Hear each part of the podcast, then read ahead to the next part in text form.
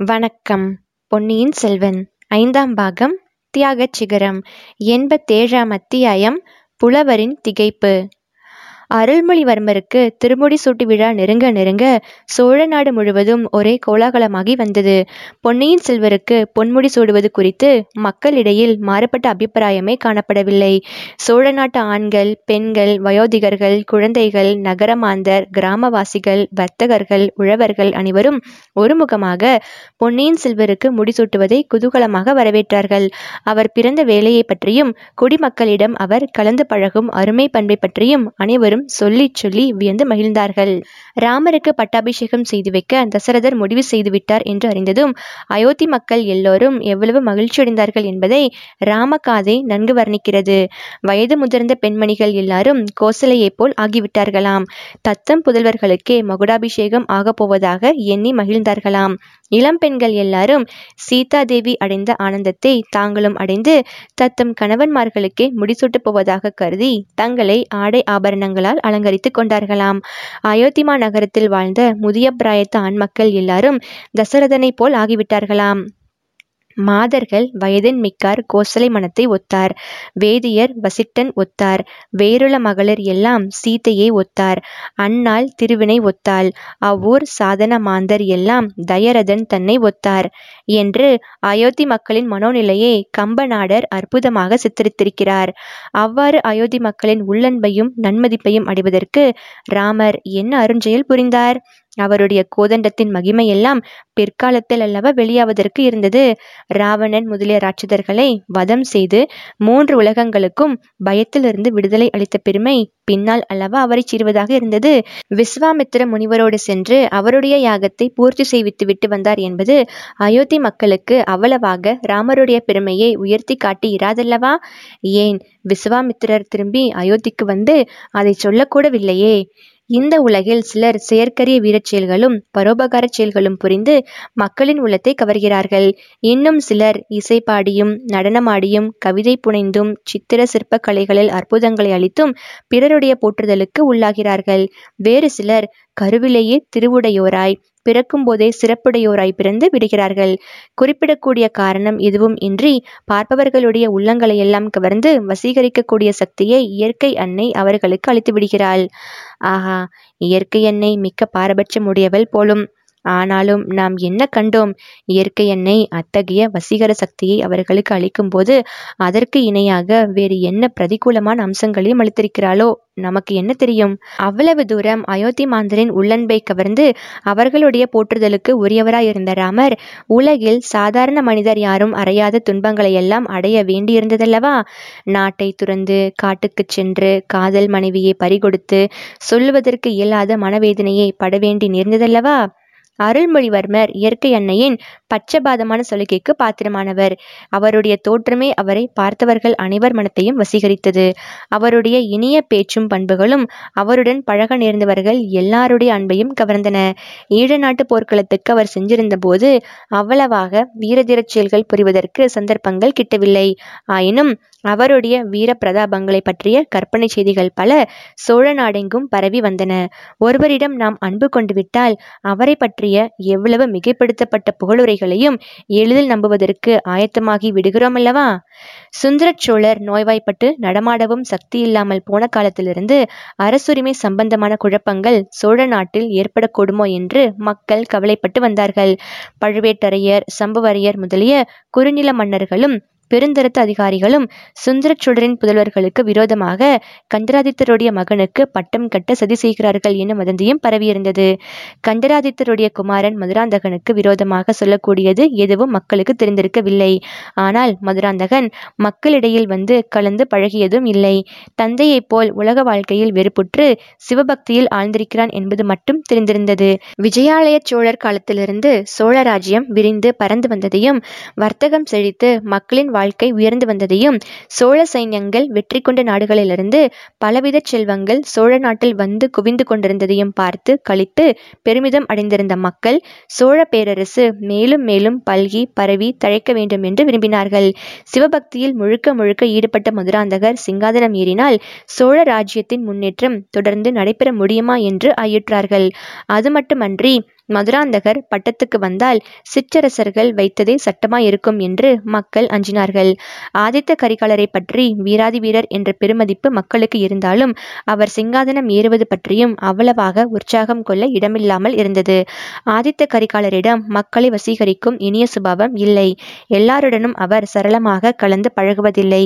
இதையன்றி கரிகாலரை பற்றி மர்மமான பல வதந்திகள் உலாவி வந்தன. அவர் ஏதோ பெரிய குற்றம் செய்துவிட்டார் என்றும் அவருடைய மனசாட்சி காட்சியே அதற்காக அவரை வருத்தி கொண்டிருக்கிறது என்றும் அதனாலே தந்தை சுந்தரச்சூழரின் அபிமானத்தை இழந்துவிட்டார் என்றும் வதந்திகள் பரவியிருந்தன. இன்னும் பலவிதமான கற்பனை கதைகளும் கட்டிவிடப்பட்டிருந்தன. ஆகையால் அவர் அகால மரணம் அடைந்த போது ஒரு மகா வீரனுக்குரிய மரியாதையை மக்கள் செலுத்தினாலும் அதிகமாக துக்கப்பட்டு கொண்டிருக்கவில்லை. வால் நட்சத்திரத்தின் பேரில் பழியை போட்டுவிட்டு ஒருவாறு மனத்தை சமாதானப்படுத்தி கொண்டார்கள். பெரிய பழுவேட்டரையரின் மரணமும் அது நேர்ந்த விதமும் மக்களுடைய உள்ளத்தில் அவர் பேரில் புதியதொரு அபிமானத்தையும் மரியாதையையும் உண்டாக்கி இருந்தது. அந்த வீரக்கிழவர் முதுமை பிராயத்தில் மணந்து கொண்ட மாயமோகினி உண்மையில் பாண்டிய நாட்டு ஆபத்துதவிகளைச் சேர்ந்தவள் என்றும் அவளுடைய தூண்டுதலினாலே தான் பெரிய பழுவேட்டரையரின் மனம் கெட்டுப் போயிருந்ததென்றும் ஆதித்த கரிகாலரின் அகால மரணத்துக்கு பாண்டிய நாட்டு ஆபத்துதவிகளே காரணம் என்றும் உண்மையை அறிந்து கொண்டதும் பெரிய பழுவேட்டரையர் செய்த குற்றத்துக்கு பிராயச்சித்தமாக தம்மை தாமே மாய்த்து கொண்டார் என்றும் வதந்திகள் பரவிவிட்ட பிறகு ஜனங்கள் பெரிய பழுவேட்டரையரை குறித்து ஐயோ பாவம் என்று அனுதாபப்பட்டார்கள்.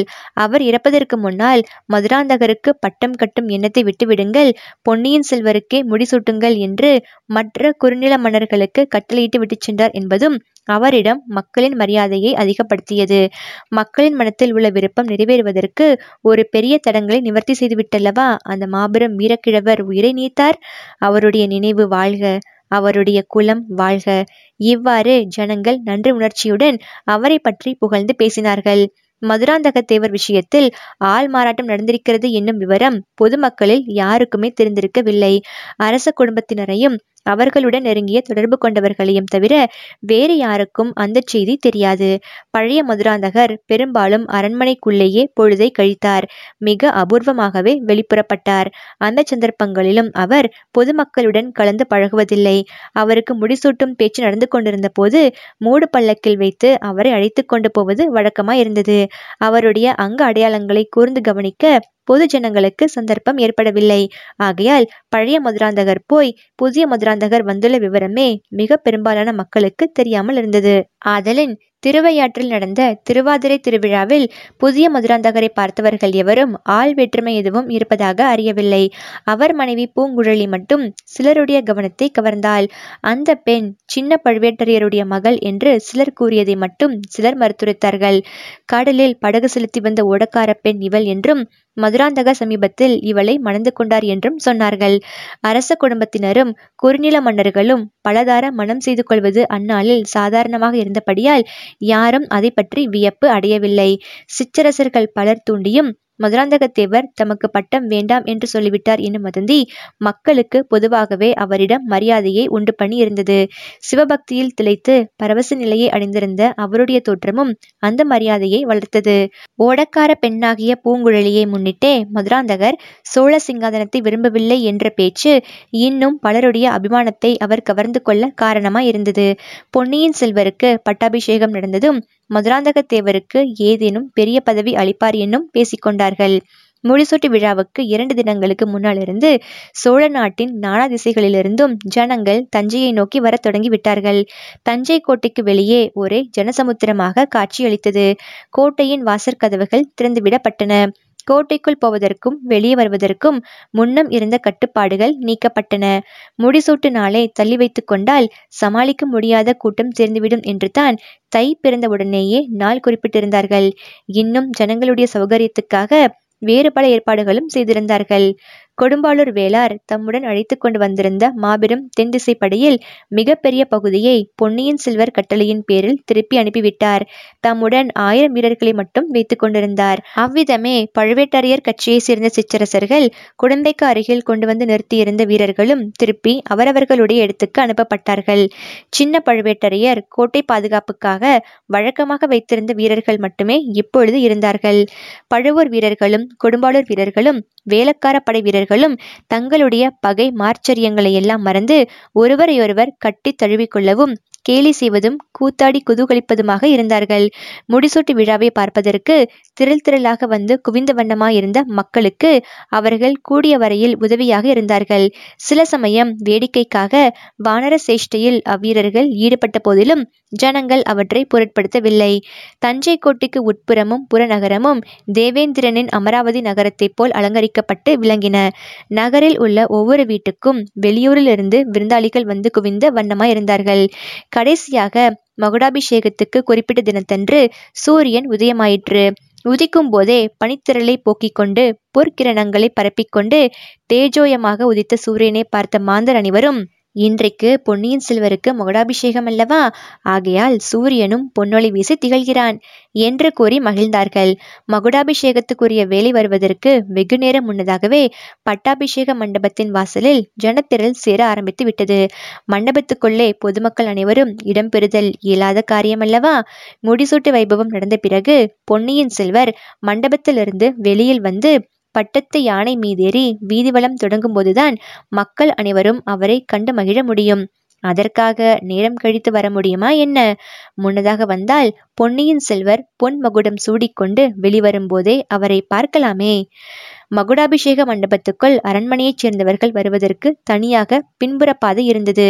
அதன் வழியாக சுந்தரச் சோழரும் வானமாதேவியும் அவர்களைத் தொடர்ந்து செம்பியன் மாதேவி மதுராந்தகர் பூங்குழலி குந்தவை பிராட்டி வானதி ஆகியவர்களும் வந்து சேர்ந்தார்கள்.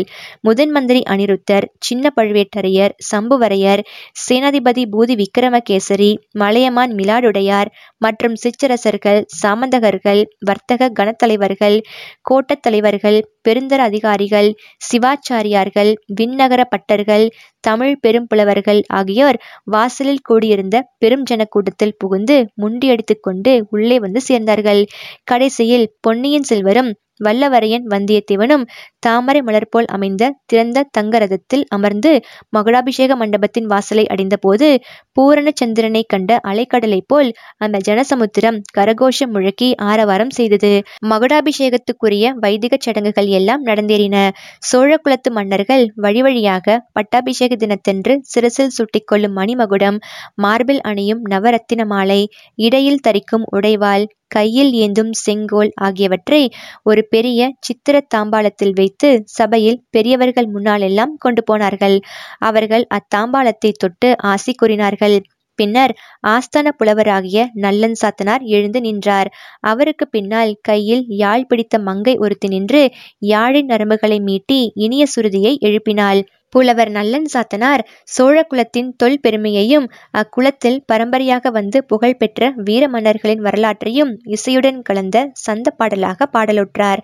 அந்த பாடல் மிக நீண்டதாகவும் இந்த காலத்தவர் எளிதில் அறிந்து கொள்ள முடியாத அரிய நடையிலும் அமைந்திருந்தபடியால் அதன் சாராம்சத்தை மட்டும் இங்கே குறிப்பிடுகிறோம். சூரிய வம்சத்திலே தோன்றிய மனு மாந்தாதவின் குலத்தில் சிபி என்னும் மன்னர் மன்னன் இருந்தான். அவன் ஒரு புறாவுக்கு தான் அளித்த வாக்கை நிறைவேற்றி அதன் உயிரை காப்பதற்காக தன் உடலின் சதையை அறுத்து கொடுத்தான். அத்தகைய சிபியின் வம்சத்தில் அவனுக்கு பின் தோன்றியவர்கள் செம்பியன் என்று குலப்பெயர் சூட்டிக்கொண்டு பெருமையடைந்தார்கள். செம்பியர் குலத்தில் ராஜகேசரி என்று ஒரு பேரரசன் தோன்றினான்.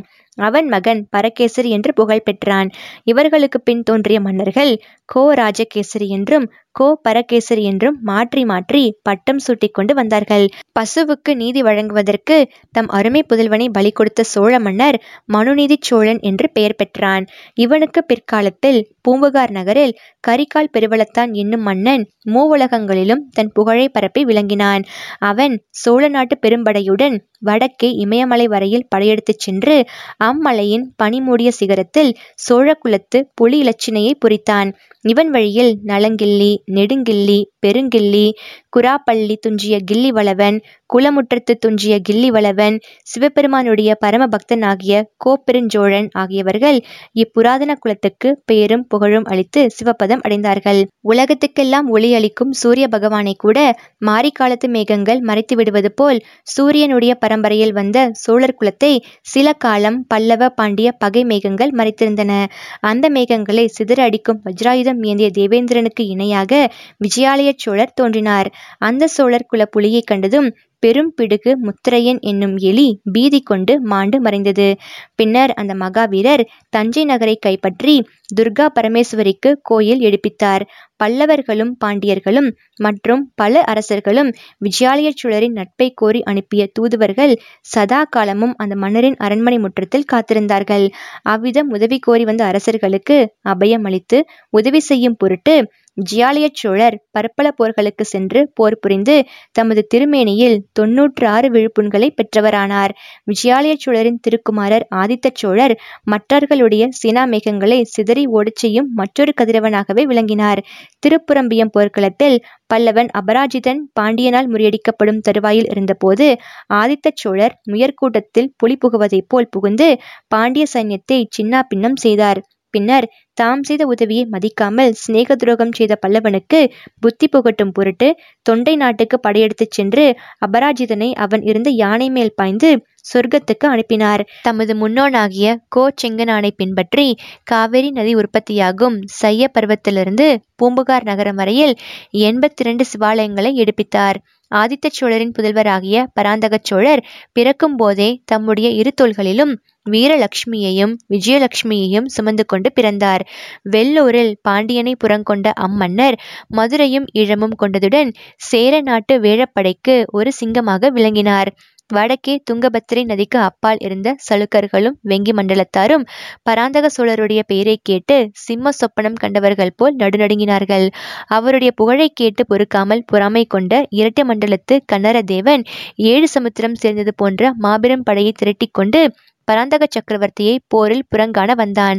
பராந்தகரின் மூத்த புதல்வராகிய ராஜாதித்த தேவர் குருக்ஷேத்திரத்தை ஒத்திருந்த தக்கோல போர்க்களத்தில் கன்னர தேவனையும் அவனுடைய மாபெரும் கடல் போன்ற சேனையையும் முறியடித்து சின்னாப்பனம் செய்த பிறகு யானை மேல் துஞ்சி வீர சொர்க்கம் எய்தினார். பராந்தக சோழர் தில்லை சிதம்பரத்து நடராஜ பெருமாள் ஆலயத்தில் பொன் மண்டபம் கட்டிய பின்னர் அப்பெருமானுடைய இணையடிகளை அடைந்தார். அவருடைய புதல்வர் சிவஞான கண்டராதித்த தேவர் சிவாலய பணிகள் செய்வதில் ஈடுபட்டிருந்த இருந்து சிவபதத்தை அடைந்தார். அவருடைய காலத்தில் தொண்டை மண்டலத்தை பகைவர்களுடைய ஆதிக்கத்திலிருந்து விடுதலை செய்து சீட்போலி நாடு வரையில் புலிக்கொடியை நிலைநாட்டியவரான அருஞ்சியத்தேவரும் தமது தமையனை பிரிந்து அதிக காலம் இருக்க மனமின்றி விண்ணுலகம் எய்தினார். அவருடைய திருப்புதல்வர் சுந்தரச்சுழ சக்கரவர்த்தி பின்னர் சோழ சிங்காதனம் ஏறினார். தான் ஒளிந்திருந்த பொந்திலிருந்து வெளியில் தலை காட்டிய பாண்டிய நரியின் மீது பாய்ந்து அதை மீண்டும் பொந்துக்குள் ஒளிந்து கொள்ளும்படி செய்தார். சுந்தரச்சுழ சக்கரவர்த்தியின் வெண்கொற்ற குடைநிழலில் மூன்று உலகமும் சிறிதும் கவலையின்றி நிர்பயமாக வாழ்ந்து இருக்கின்றன. இவ்வாறு ஆயிரம் ஆயிரம் ஆண்டுகளாக வீர புகழ் பெற்று விளங்கும் குலத்தில் வந்த பொன்னியின் செல்வரை எம் மொழிகளால் யாம் போற்ற முடியும்? அவருடைய புகழை சொல்வதற்கு கலைமகளை பிறந்து வந்தால் ஒருவேளை சாத்தியமாக கூடும். எம்மை போன்ற மிகச் சாதாரணமான புலவர்களால் இயம்ப தரமன்று. இவ்விதம் நல்லன் சாத்தனார் சோழகுலப் பெருமையை பாடி முடித்தார். அவருக்கு பிறகு வடமொழி புலவர்களும் புத்த பிக்ஷுக்களும் சிவாச்சாரியார்களும் வைஷ்ணவ ஆச்சாரியர்களும் வாழ்த்து கூறுவதற்கு காத்திருந்தார்கள். இவர்களை எப்படி சுருக்கமாக முடிக்கச் செய்வது என்பது பட்டாபிஷேக முகூர்த்தம் வைத்திருப்பவர்களுக்கு பெரும் கவலையாக போய்விட்டது. அப்படி கவலைப்பட்டவர்களில் சின்ன பழுவேட்டரையரும் ஒருவர். அவர் தமது கருத்தினால் சோழர் குலத்து புராதன கிரீடத்தை எடுத்து பொன்னியின் செல்வரின் சிரசில் சூடுவதற்கு ஆயத்தமாய் இருந்தார். புலவர்களையும் பண்டிதர்களையும் எப்படி விரைவில் பாடி முடிக்கச் செய்வது என்று எண்ணி சுற்றுமுற்றும் பார்த்து சின்ன பழுவேட்டரையரின் சமீபத்தில் புதிய ஆள் ஒருவன் திடுதிடுப்பென்று வந்தான். தெருவீதியில் மொய்த்து நின்று கொண்டிருந்த அவ்வளவு ஜனக்கூட்டத்தாரையும் தாண்டி அவன் எப்படி ஆஸ்தான மண்டபத்துக்குள் வந்தான் என்பது பலருக்கும் வியப்பு அளித்தது. ஆனால் வந்தியத்தேவனுக்கு அது வியப்பு அளிக்கவில்லை.